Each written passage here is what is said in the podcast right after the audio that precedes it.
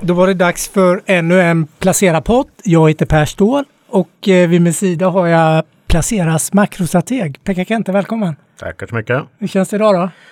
Jo, det känns väl ganska bra. Ganska bra. Men jag vet att du är på tårna idag, för det här är ett... Eh, du har velat eh, få hit eh, Johan Javeus som är här. Välkommen! Tack så mycket! Eh, du är på SEB, chefstrateg. Pekka har ju drivit på lite idag för den här podden.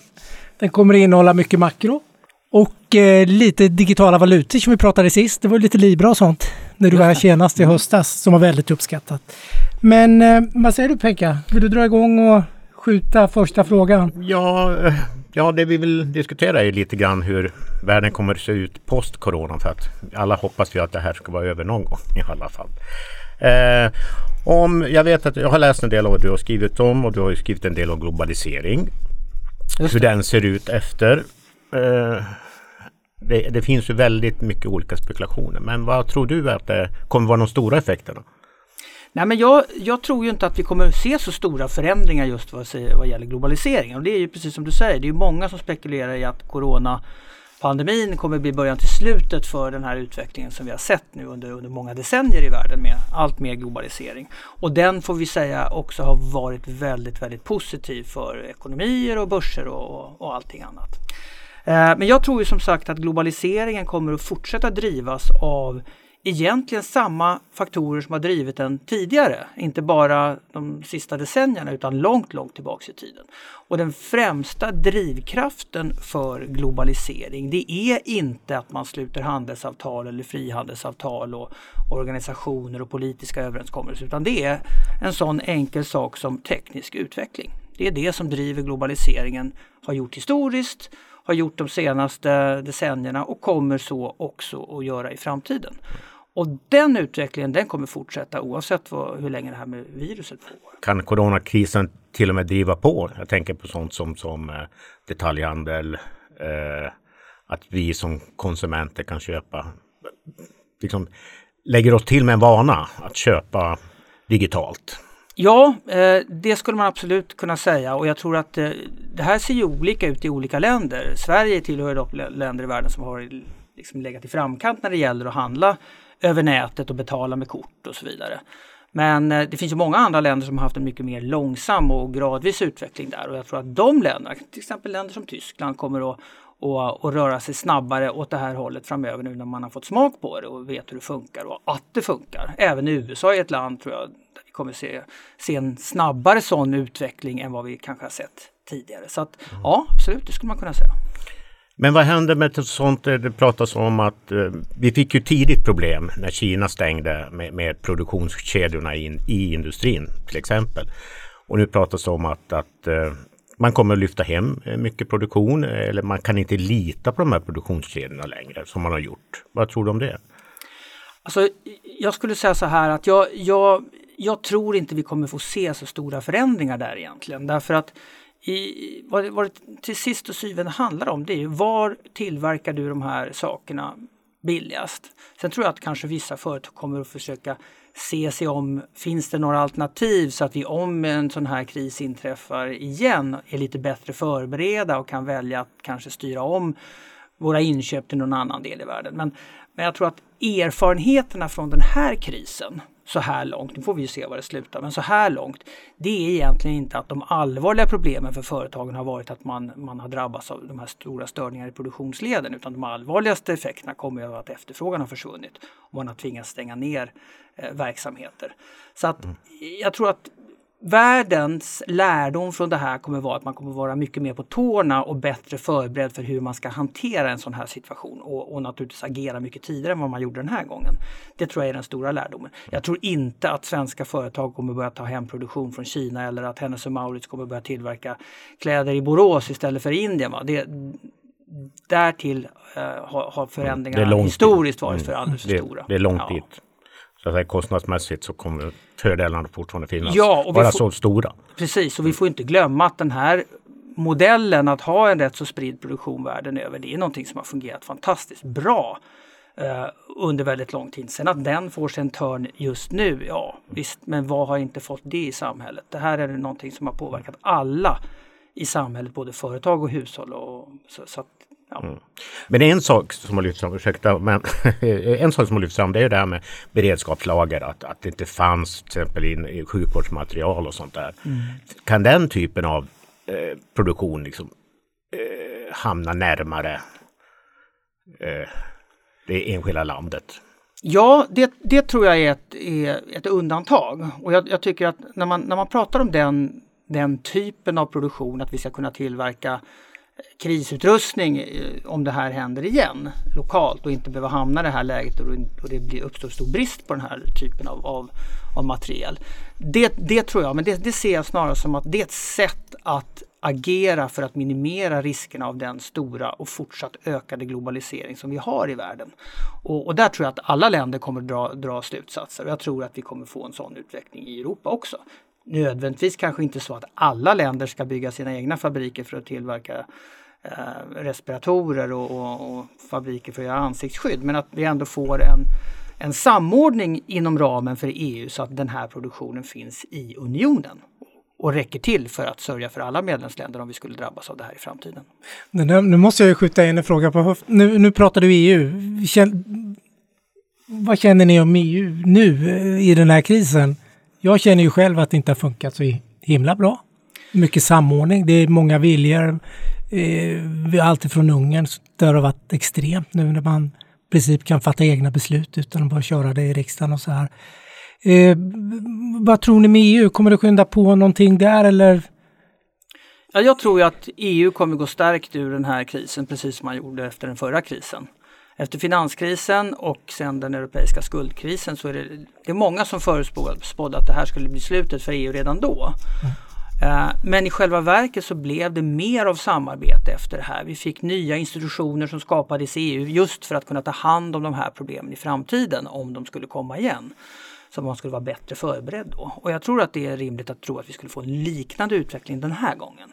Det vill säga att EU får ett rätt stort ansvar att se till att hantera eller planera för hur man ska agera på ett bättre sätt eh, om vi nu skulle drabbas av en ny pandemi i framtiden eller när det kommer att inträffa för att det är många som menar att det är oundvikligt. Mm. Mm. Och sen så tror jag väl att eh, det, det, är klart att eh, man kan skylla EU för mycket va? Men, men det är ju inte så att det var EUs fel att, att uh, det här sköttes så dåligt. Det var ju inget land i hela världen som var förberedd för det här och skötte det på ett sätt som, som som man skulle gjort om man hade gjort det om, om igen idag. Va? Mm. Utan det, alla var oförberedda och det, det, det är en läxa som världen får lära sig. Mm. Men har inte befolkningar ändå i olika länder, får inte de ett eh, minskat förtroende för EU? Jag, jag, kan bara dra exempel från min bekantskapskrets att folk har gått från, från att vara ganska EU eh, ganska eh, stora EU-vänner till att bli EU-kritiska på. Eller det är bara en kortsiktig reaktion från Ja, alltså precis. Uh, nu känner ju inte jag dina vänner Pekka, men, men, uh, men uh, jag kan väl säga så här att om jag, jag, jag har ju följt med, precis som ni har gjort, i nyhetsflödet som har varit och jag upplever inte egentligen att det har funnits någon stor kritik mot EU i just den här frågan. Det har varit otroligt många åsikter om hur man ska göra, vad man inte ska göra i de olika länderna naturligtvis. Men just att EU har, har drabbats extra av det här. Det, jag, jag, känner inte igen det riktigt faktiskt. Mm. Men det är klart att normalt sett vid kriser så blir det ju mm. alltid så att man sluter sig lite inåt. Det, det är väl inte orimligt. Men om vi hoppar tillbaks till det här med, med de här direkta effekterna på, på, liksom, på globaliseringen. Och så Men det finns väl ändå branscher som måste betraktas som ganska givna förlorare. Eh, jag tänker på resandet kommer de, kan sannolikt att minska. Eller, hur är din syn på det? Liksom? Hur, hur kommer Ja, det finns ju olika typer av resande och om vi börjar med det som, som många ägnar sig åt och har fått ställa in en massa resor, det är ju affärsresor naturligtvis. Man kan inte längre åka, kanske inte ens inrikes i, i många länder på det sätt som man är van vid.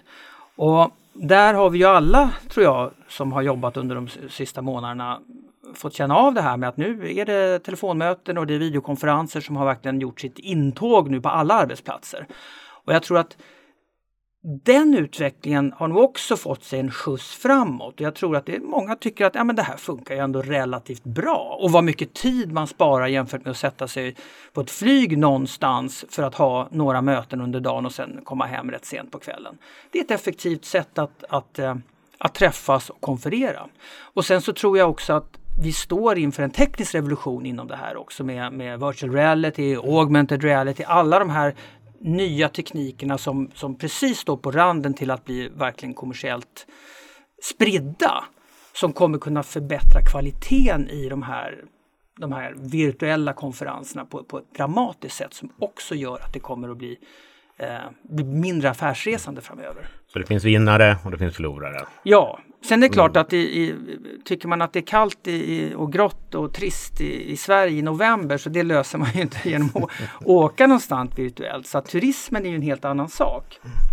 Och Det är ju många som säger, inte minst då industrin själva, att det kommer ta jättelång tid att komma tillbaks till de, de gamla nivåer som man hade innan den här krisen. Och det, det är svårt att säga hur lång tid det kommer ta, men jag tycker att man behöver inte se det allt eh, för nattsvart heller. Därför att eh, jag menar, tänk de länder som är beroende av turism. Ta ett land som Thailand till exempel.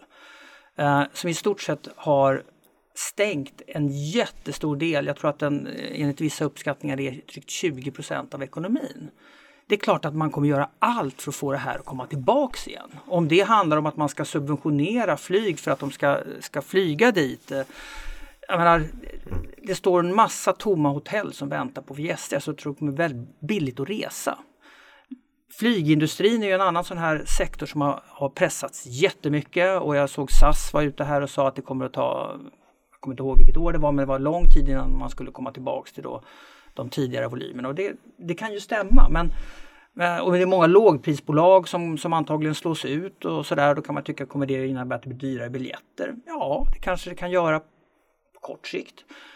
Men samtidigt så kommer det finnas en massa piloter då som inte har några jobb.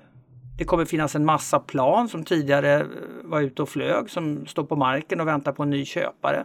Så jag tror att grogrunden då för att kunna starta nya lågprisbolag borde vara relativt bra. Och dessutom har du då flygplatser världen över som är byggda för att kunna hantera en mycket större kapacitet än vad, än, än, än vad det skulle göra om man liksom går tillbaks till någon sorts väldigt bantad version av flygindustrin. Och sen kanske man till det också kan lägga att jag menar om vi nu tänker så att stater tvingas gå in och ta över ägande i, i, i stora nationella flygbolag för att se till att de ska liksom kunna överleva så då är det kanske också rimligt att de kommer få rätt bra förutsättningar för att kunna tjäna pengar igen. Vilket betyder att sådana saker som miljöavgifter och miljöskatter och sånt där kanske kommer att trappas ner lite och inte, inte, inte bli lika kännbara. Och det, det kommer väl också gynna den här branschen. Då. Så att, eh, allt handlar ju om när vill jag som turist, när känner jag mig bekväm att åka på semester igen? Och, och det är ju ingen som vet men, men äh, återigen, jag, jag, tror att äh, ja, när man ser att det funkar, några av ens bekanta åker iväg till Medelhavet och kommer tillbaks och det var precis som vanligt och alla är nöjda och det var en billig resa. Jag menar, var, den där tröskeln tror jag inte är lika stor som, som vissa vill, vill utmåla den. Är det vaccin som krävs eller? Är vaccin är ju naturligtvis, då har man ju liksom löst problemet mer långsiktigt. Men mm. man kan ju även tänka sig att masstestning skulle kunna vara en sån sak som skulle kunna spela en roll inte bara i andra delar av näringslivet utan även inom, inom turist, i turistbranschen. Då, då. Ser du några, eh, ser du några väldigt tydliga förlorare på, på coronan? Alltså kortsiktigt och respektive långsiktigt? Ja, men, lite som var inne, inne på. Någonting som jag tror på på lång sikt och det är inte bara beroende på corona men jag tror att corona har givit en, en rejäl skjuts. Det är ju affärs, affärsresandet och den industri som är kopplad till det. De, de tror jag har mer långsiktiga utmaningar att hantera. Därför att där, där tror jag att det finns, det finns så mycket kostnadsfördelar av att inte resa så mycket som man gjorde tidigare i, i jobbet. Och det finns som sagt alternativ som kommer och som kommer visa sig vara uh, väldigt konkurrenskraftiga. Ja, jag kan bara flika in, jag såg Microsoft när de lämnade sin Q1 mm. så hade, kommenterade ju vdn ja. att eh, de senaste två månaderna har det hänt lika mycket som på två år innan. Ja, I digitaliseringsprocessen. Ja, då, att det går så mycket fort. De får nya användare till molntjänster. Och, eh, hela den här biten nu för företagen har börjat mycket mer med internmöten eller man har möten via mm. videokonferens. Och, eh, och dylikt. Vad, eh, kan det få andra implikationer? Vi sitter ju här, det är helt tomt här. Folk jobbar hemma nu på ett sätt som vi aldrig har gjort tidigare. Eh, kan du tänka dig att man har, får mindre kontorsytor, att man ser att, eh, liksom att företagen tar tillfället och sparar pengar genom inte bara resande utan även kanske lite mindre kontorsytor. Alla ska inte vara på jobbet samtidigt för att det är mer okej att jobba hemma. Ja, absolut. Jag tror att det, det, ska bli intressant att se för att det här är ju ett gigantiskt experiment. Det har ju funnits väldigt mycket olika åsikter om huruvida det blir man mer effektiv att jobba mm. hemma eller mindre effektiv och hur mycket förlorar man när folk inte träffas och pratar vid kaffeautomaten och så vidare. Det kommer säkert forskas väldigt mycket på eh, vad, vad, som har hänt här under det sista halvåret eller sista, sista månaderna. Och vad har det egentligen haft för effekter? Så jag tror vi kommer veta mycket mer om hur det här fungerar i praktiken. Eh, när väl den här processen med att faktiskt utvärdera det här är klar. Men på sikt så absolut, det, det, det är väl en, en, utveckling som har pågått rätt så länge då att det finns, finns alternativ till att sitta fysiskt på, på ett kontor. Och återigen, även där så kommer ju de här de här nya, den här nya tekniken med, mm. med, med virtuella världar och, och sådana saker att, att, spela en roll. Så att ja, det, det är väl en rimlig utveckling på lång sikt. På lång sikt. Och nu har vi diskuterat, vad ska vi kalla dem, nästan lite mikrofrågor. eh, om vi ska gå och prata om, vi har ju varit inne på EU, att eh, du tror inte att, eh, du tror snarare att EU kommer att stärkas eh, post corona. Eh, men vad säger du, eh, hur ser du på centralbanker i stort om du tittar på världen? Vi har nollräntor i princip överallt. Eh, Bank of England har i princip öppnat kassavalven för regeringen. Hur ser du på spelreglerna för centralbanker framöver? Alltså både Ja, alltså om man ska jämföra då med centralbankerna hur de agerat under den här krisen jämfört med hur de agerade under den förra krisen för, för drygt tio år sedan. Så de har ju agerat mycket snabbare och mycket mer resolut den här gången. Men de metoder man har använt är precis de som man då använde för första gången i samband med den globala finanskrisen. Och det var väl egentligen då man förfinade de här redskapen och nu visste man hur man skulle göra dem, liksom hur man skulle sätta in dem och, och, att det var viktigt att det skedde fort och sådär. Så att centralbanken har ju verkligen dragit lärdomar för hur man ska hantera den här typen av kris och det, det har man fått stor användning för den här gången. Då. Eh, Sen håller jag med om att vi börjar ju se en allt mer suddig gräns då mellan centralbanker som ju då egentligen, egentligen inte ska syssla med att finansiera budgetunderskott men som faktiskt gör det här nu, tror jag i stor utsträckning. Eh, tidigare så var ju centralbankernas penningpolitik när man då valde att, att, sänka räntor och trycka väldigt mycket pengar. Det var ju hela tiden motiverat utifrån att det behövdes för att få upp inflationen till, till en nivå som man hade sagt att man skulle. Men, men den kopplingen den, den, den finns ju där naturligtvis på pappret men den, den, den känns eh, den känns allt mer diffus skulle jag säga. Och sen var det väl nu för första gången inte finansbranschen som var epicentrum för...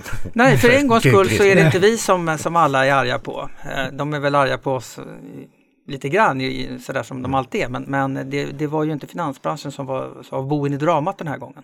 Det, det stämmer. Men ser du att det kan komma liksom nya tillägg till, till centralbankernas verktygslåda? Alltså, jag tror att den verktygslåda som vi har idag den är ju extremt, eh, den är extremt stor och den är extremt flexibel. Du kan ju i princip köpa alla typer av tillgångar. Det finns ju ingen centralbank som jag tror ens har ett, ett, ett, ett konkret förbud till, ens mot att köpa aktier. Va? Så att, eh, jag, jag, tror inte att verktygslådan kommer att vidgas så, men, men den är redan så pass stor så att det handlar väl mer om hur man ska, hur man ska se på det här framöver i någon sorts långs, långsiktig kontext. Och, eh, jag menar, ska, man, ska man gå över på den andra sidan då, centralbanken de köper en massa statsobligationer och andra saker och det finns ju då en regering, en stat i andra änden som ger ut alla de här obligationerna och behöver att det finns en köpare för att inte räntorna ska bli för höga. Och eh, där är det väl också, tror jag, någonting som vi kommer att få anledning till att komma, komma tillbaks till och som man kommer att se som ett större problem framöver. Det är hur stora kan de här statliga underskotten och statsskulderna bli i världen innan det här faktiskt blir ett jättestort problem som på något sätt måste hanteras. Men är det inte investerarna som bestämmer det här lite? Nej, men jag tänker på våran, jag tänker på Skandia, jag ser Björn Wollrat framför mig nu. Jo. Under våran ja. Ja, svenska hemmakokta finanskris mm. på 90-talet. Där, när, de vägrade att köpa svenska statspapper för mm. statsskulden jo, skenade iväg så mycket. Jag tror att vi kommer, kan få se den tendensen också. Stora försäkringsbolag som säger att nej men eh, liksom, som ifrågasätter centralbankernas agerande. Och ja, stats... men det är, ju, det är ju samtidigt svårt för att å ena sidan finns det regelverk som säger att de, de, mm. de är tvungna att mm. göra det till mm. viss del. Och skillnaden mot eh, läget då i samband med att Björn Wollrat gjorde den här, det här utspelet som blev så uppmärksammat då. Det är att idag finns det ju en annan köpare som heter Stefan Ingves som i princip kan, kan välja mm. att köpa hur mycket av de här statsobligationerna som helst för att se till att priset inte faller för mycket eller räntan går upp för mycket. Och så ser det ut i många länder. Jag menar USA, Sverige är ju, ska vi säga då innan vi går vidare, det, Sverige är ju ett land som fortfarande har väldigt bra ordning i statsfinanserna så att där skulle jag säga att där är nog riskerna väldigt små fortfarande för att vi kommer få den typen av, av diskussioner, den typen av problem. Men eh, jag menar, titta på ett land som USA då som redan innan krisen hade en statsskuld som var en bit över 100% av BNP så nu liksom ser ut att kanske landa på en bit över 130% av BNP. Det är, det är, klart att USA som har all sin skuld utgiven i dollar, de kommer aldrig få problem att betala. Det är inte, det är inte ett kreditproblem. Men däremot så kan det ju bli ett problem för värdet på dollarn på sikt om man från investerarkollektivets eh, sida börjar, börjar få någon sorts bild av att det här kommer bli svårt att betala tillbaks. Men, men återigen, det, det, är ett problem som ligger lite längre fram i tiden. Jag tror mm. att det, det, är mm. någonting som vi kommer få återkomma till. Men ett stort skäl till att vi klarar den här stora skulduppbyggnaden. Jag eh, tror jag läste er Nordic Outlook att eh, genomsnittsskulden bland OECD-länderna kommer ligga på ungefär 125 procent av BNP. Post-corona, det var väl där ungefär som Italien då startade någon gång eh, under finanskrisen eller efter finanskrisen. Eh, samtidigt är ränteutgifterna som staten betalar, liksom, de är lägre än ja, i princip eh, de lägsta på 20-30 år. Ja, och det är mm. ju det som gör att det här är, inget, det är absolut inget akut problem. Därför Nej. att med, med, så låga räntor så är ju de här skulderna verkligen inget, inget stort problem att och, och kunna rulla. Mm. Och jag menar i många länder har vi till och med negativa räntor vilket gör att skulden mm. faktiskt har blivit, eh, hur konstigt den kan låta, men det har blivit liksom en intäktskälla då i, i, i vissa, i vissa mm. länder. Så det, det, är inget problem idag utan problemet eh, kommer väl om de här eh, om räntorna längre fram kommer att, att, stiga. Och det är ju många som menar att eh, centralbankernas möjlighet att kunna höja räntor givet att vi har så höga offentliga skulder runt om i världen och även privata skulder på många håll, är väldigt begränsat. Mm.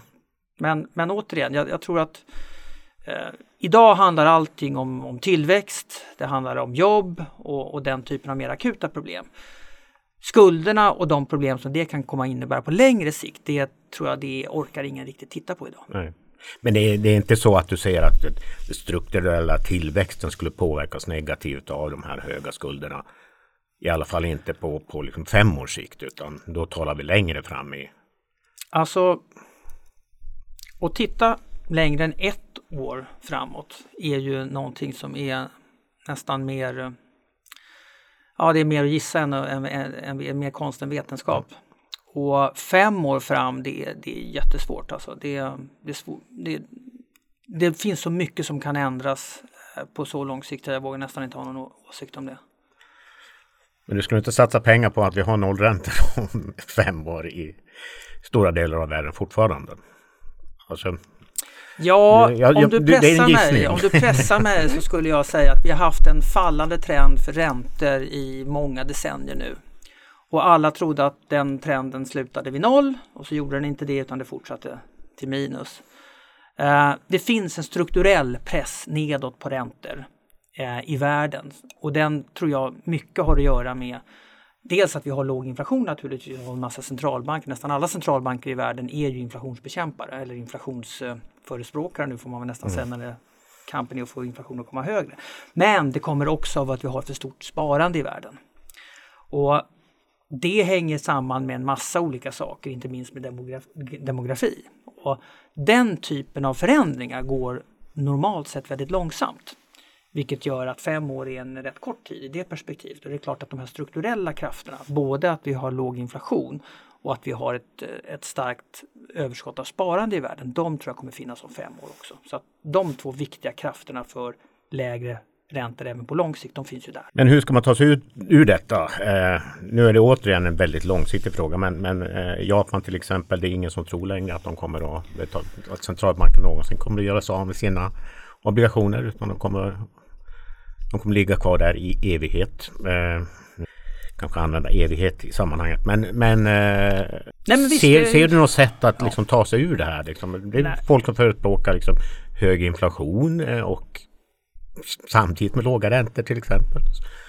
Som ett alltså, sätt. Ja, alltså hög inflation och låga räntor samtidigt tror jag är väldigt svårt att, att, att tänka sig en värld där det skulle kunna fungera. Därför de, de står i någon sorts motsats till varandra. Och eh, jag skulle vilja säga så här att eh, det är precis som du säger det här med, med, med Japan lyfts ofta fram som exempel. Varför kan liksom inte Bank of Japan helt enkelt bara bränna upp alla de här statsobligationerna som de har köpt av staten så är skulden borta och de har negativt eget kapital visserligen men, men det är ingen som bryr sig för centralbanken går inte i konkurs. Mm. Så.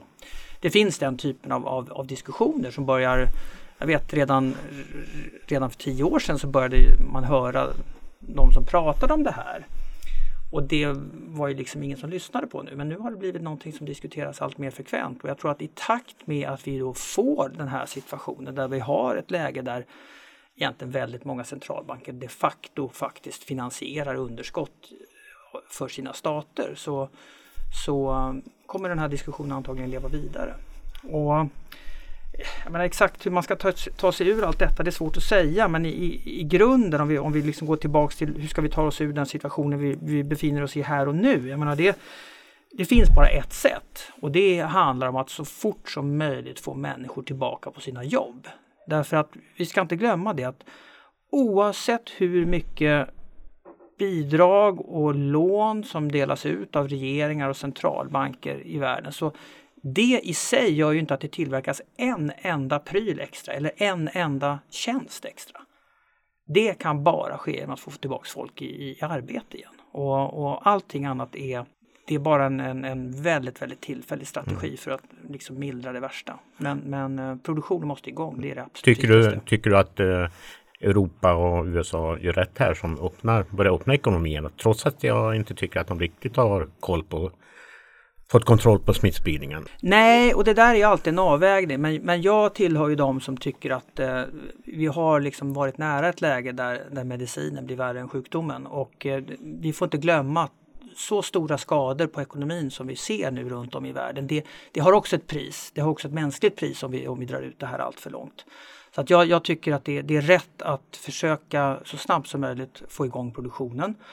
Och eh, jag tror också att om vi nu som många tror skulle drabbas av en andra våg här senare, senare i år så tror jag inte att det är nästan någon stat som kommer mäkta med att börja stänga igen utan då kommer man istället tvingas och försöka titta på vad finns det för andra strategier vi kan använda för att, att lösa situationen på det bästa sättet. Jag tror inte att vi kommer komma tillbaks till ett läge där ekonomin stänger igen som vi har sett nu under våren. Ja, om vi ska ta lite snabba frågor här.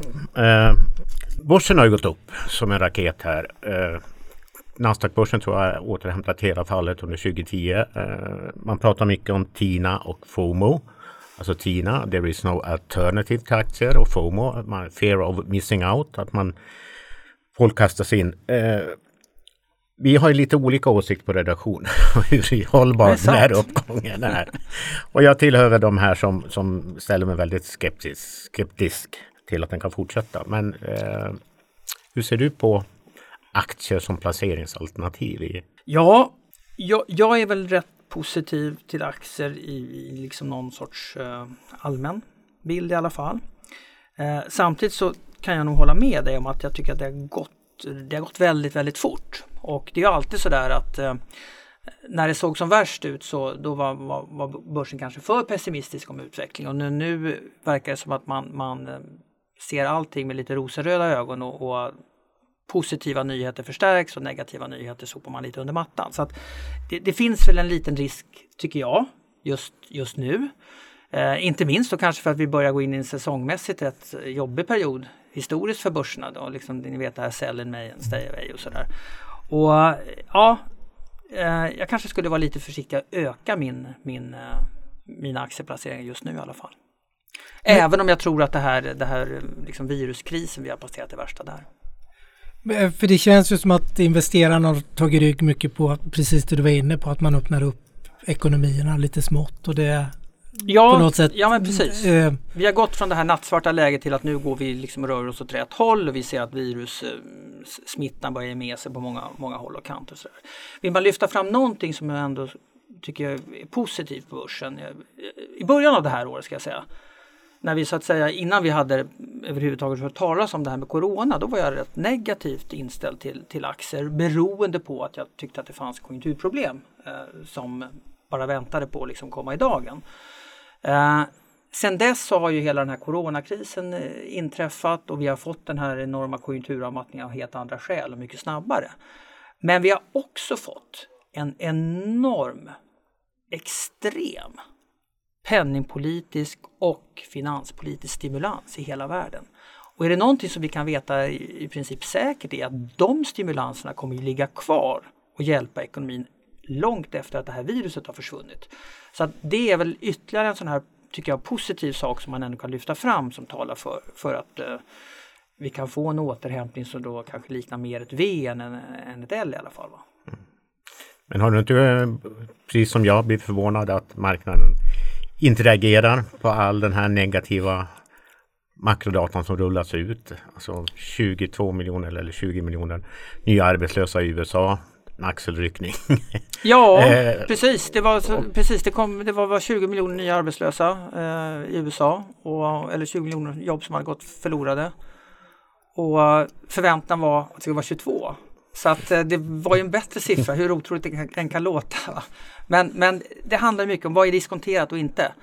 Och jag tycker att jag följer makrodata eh, extremt eh, noggrant och där är det ju lite så att det är nästan så att man, man jag ska inte säga att man struntar i hur siffrorna kommer ut, va? men man vet att de kommer att vara jättedåliga. Va?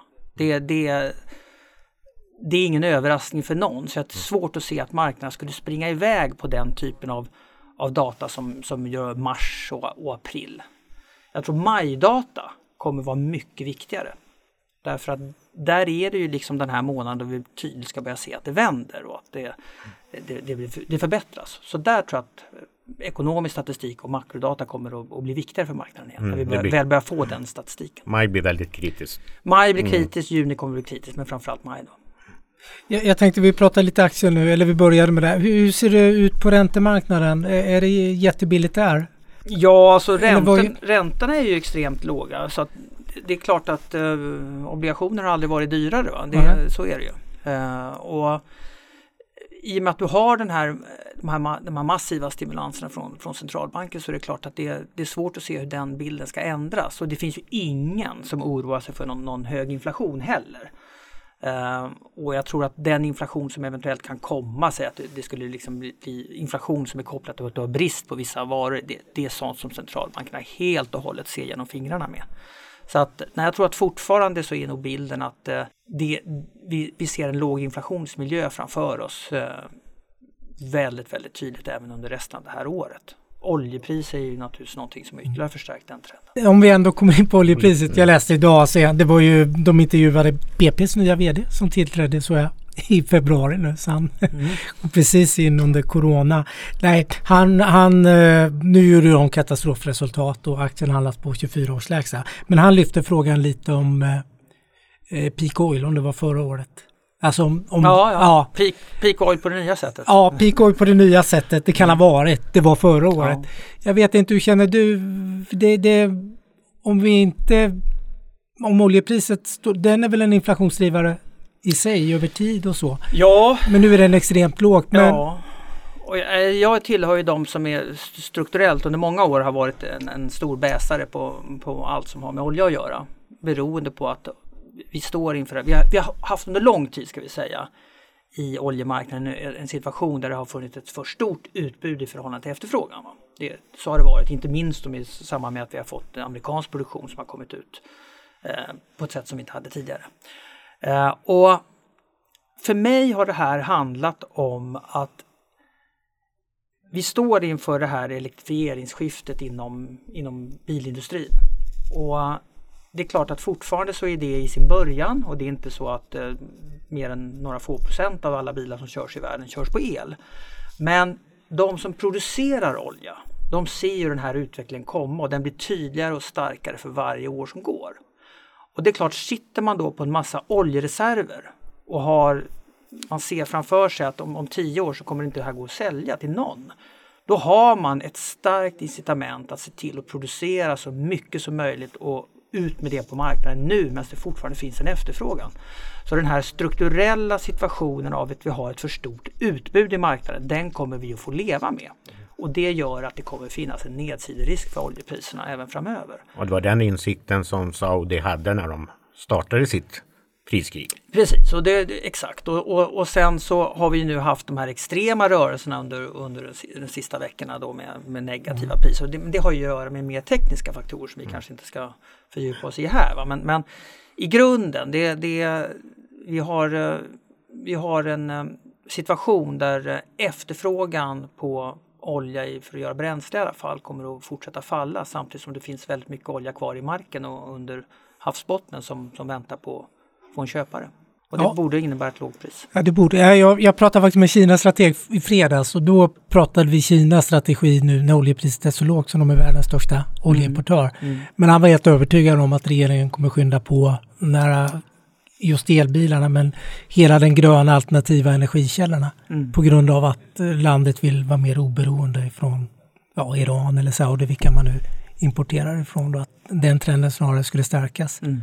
Post-corona, vilket förstärker ditt resonemang att oljepriset kanske, eller ja, att vi får se ett lite lugnare oljepris framöver. Ja, jag tror att vi, vi, vi kommer inte se olja som kostar 100 dollar igen. Jag hoppas jag verkligen inte. Nej.